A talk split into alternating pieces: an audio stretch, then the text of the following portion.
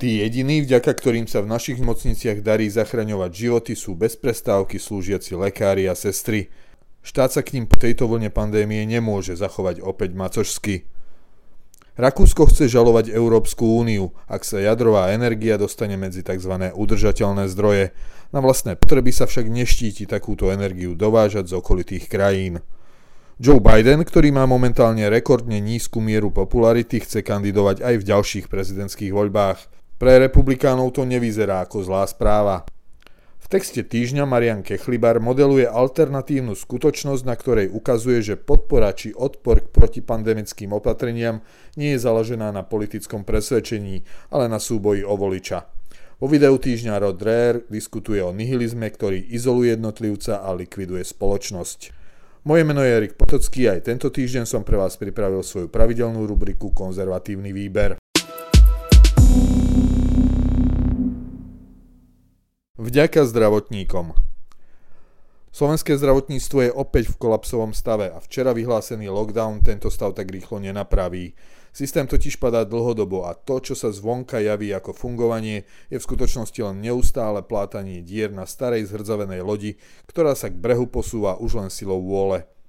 Nejde o otázku momentálneho politického zlyhania, príčinou je dlhodobá ignorácia problému, ktorý sa dá pomenovať jednoducho – nedostatok personálu. Viac či menej naliehavé upozorňovanie na tento problém počúvame od lekárov, sestier aj od vedení nemocníc dlhé roky. Až do vypuknutia pandémie sa o všetkým ministrom zdravotníctva a všetkým vládam darilo prehliadať. Pred pandémiou sa ešte mohli tváriť, že systém nejako funguje a aj bude fungovať.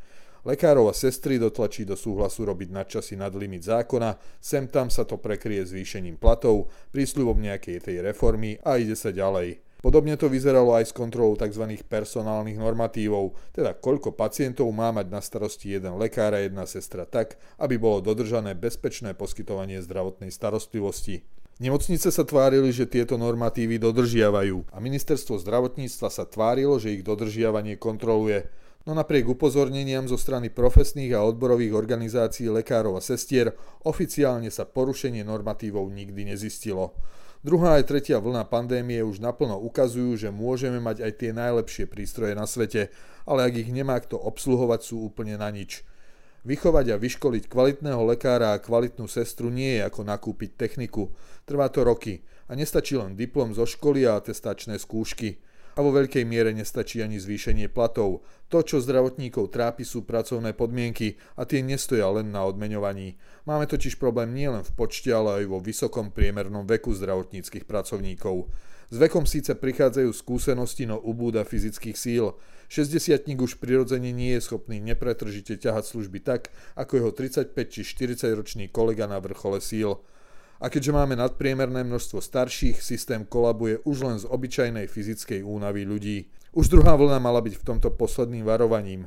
Tá ešte prebiehala v núdzovom stave, keď mali zdravotníci nariadenú pracovnú povinnosť, nemohli dať výpoveď ani si vybrať dovolenku. Systém mal teda k dispozícii všetkých, ktorí boli schopní pracovať a takto vyzeralo, že sa ho darí udržať v chode. No počas jary a leta, keď nákaza opadla, viacerí využili uvoľnenie a zo slovenského zdravotníctva odišli. Ak sme už pred pandémiou mali problém napríklad s anesteziológmi, z čoho vyplývali aj dlhé čakacie doby na plánované operácie, tento problém sa v tretej vlne ešte prehlbil. Dnes to však nie je problém plánovaných zákrokov, ale nepretržitej obsluhy pľúcnych ventilácií, ktorých máme v skladoch dosť, no pripojiť naň pacientov je možné len ak má priebeh liečby kto kontrolovať a upravovať. Zdravotníci sa namiesto spoločenského uznania po výkone z druhej vlny a aspoň symbolických odmien a prípravy doplnenia stavov dočkali len opätovného nariadenia pracovnej povinnosti, aj bez núdzového stavu. Z ministerstva sa dočkali len výziev na trpezlivosť a prozieb, aby zostali a od mnohých ľudí zdeptaných pandémiou a zmetených falošnými informáciami zas počúvajú nevyberané nadávky. Pritom sú to najmä títo zdravotníci, ktorým možno ďakovať, že nemocnice ako tak fungujú, že sa starajú o pacientov a že musia robiť tie najťažšie rozhodnutia a vyberať, ktorých pacientov budú liečiť a ktorým už len tlmiť bolesť. Ak z tejto vlny pandémie niekedy výjdeme, no na postavení a práci zdravotníkov sa systémovo nič nezmení, ďalšie vlny budú ešte horšie. Rakúske žalobaby. Rakúsky odpor voči zaradeniu jadra medzi tzv. Zelené energie na úrovni Európskej únie pokračuje a krajina chystá žalobu, ak by sa tento návrh premenil na reálne rozhodnutie. Takzvaná taxonómia má určovať, ktoré energetické zdroje patria medzi udržateľné či obnoviteľné a investície do nich by boli podporované priamo legislatívou Európskej únie. Rakúska ministerka energetiky a klímy Leonore Gewesslerová pre portál Euraktiv povedala, že Rakúsko má k dispozícii právnu analýzu, podľa ktorej je zaradenie jadra do taxonómie zelenej energie v rozpore s európskym právom. Podľa Gewesslerovej značné škody, ktoré spôsobila jadrová energia, sú historicky dobre zdokumentované a poukázala na nebezpečenstvo samotnej jadrovej energie, čo podľa nej dokazujú katastrofy v Černobyle a Fukušime. Rakúsko má takisto problém s následným spracovaním a uložením vyhoreného jadrového paliva.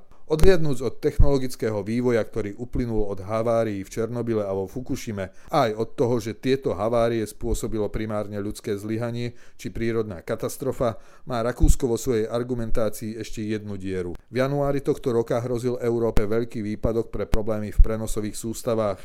Rakúsku v tom čase pomohlo nielen zvýšenie výkonu plynových elektrární, ale aj dodávky elektriny vyrobenej z uhlia a jadra v okolitých krajinách. Okolité krajiny pritom Rakúsko nielen kritizuje, ale pokúša sa ich aj žalovať pre samotnú existenciu a prevádzku ich jadrových elektrární.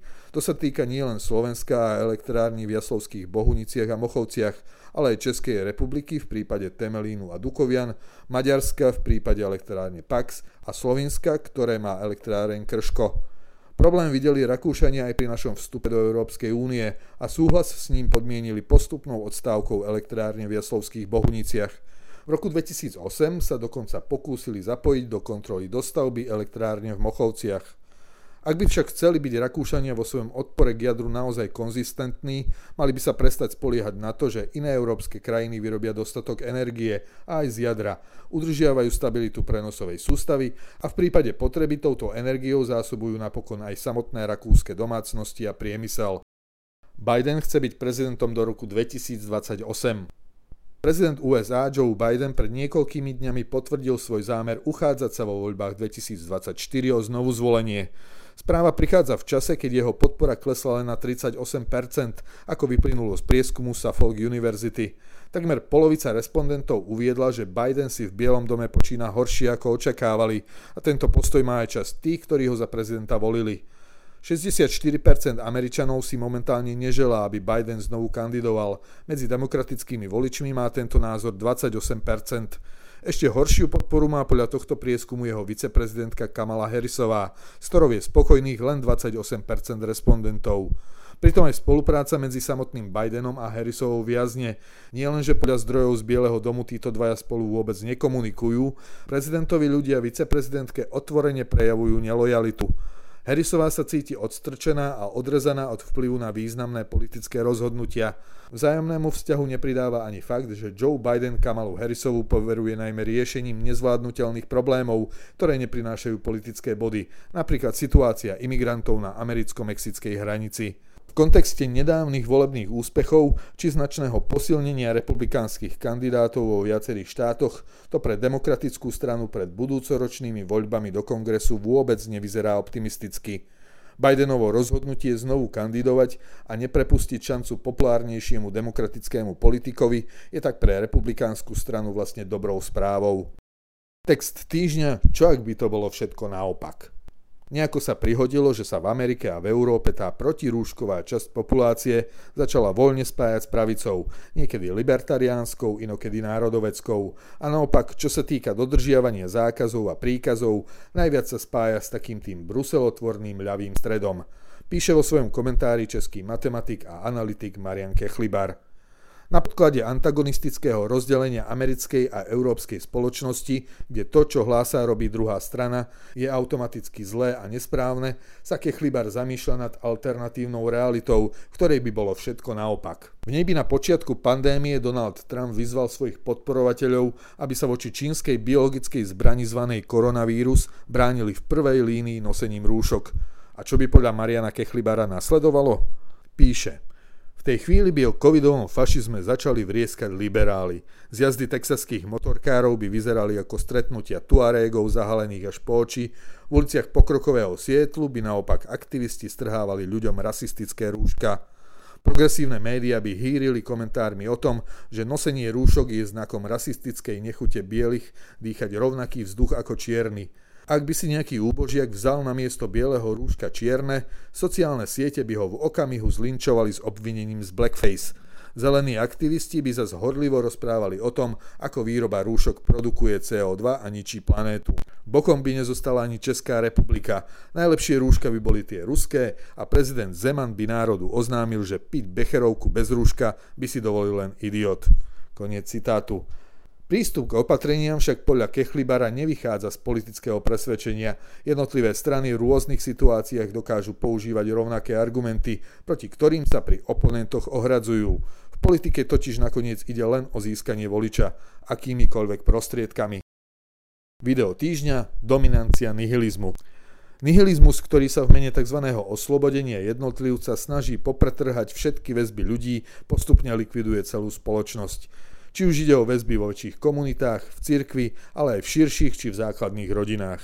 Tieto vzťahy prestávajú byť hodnotou samou o sebe a všetká hodnota sa prisudzuje len sebaprezentácii a subjektívnym pocitom jednotlivca. Jedinou cestou von je obnova spoločenstva v rodine, v cirkvi, v komunite. Aj o tom diskutujú Rod Dreher a Kyle Zeldin v najnovšom dieli videopodcastu The American Conservative. Toľko z rubriky Konzervatívny výber pre tento týždeň. Odkazy na citované zdroje nájdete v texte zverejnenom na www.postoj.sk. Moje meno je Erik Potocký a ďakujem, že ste ma počúvali.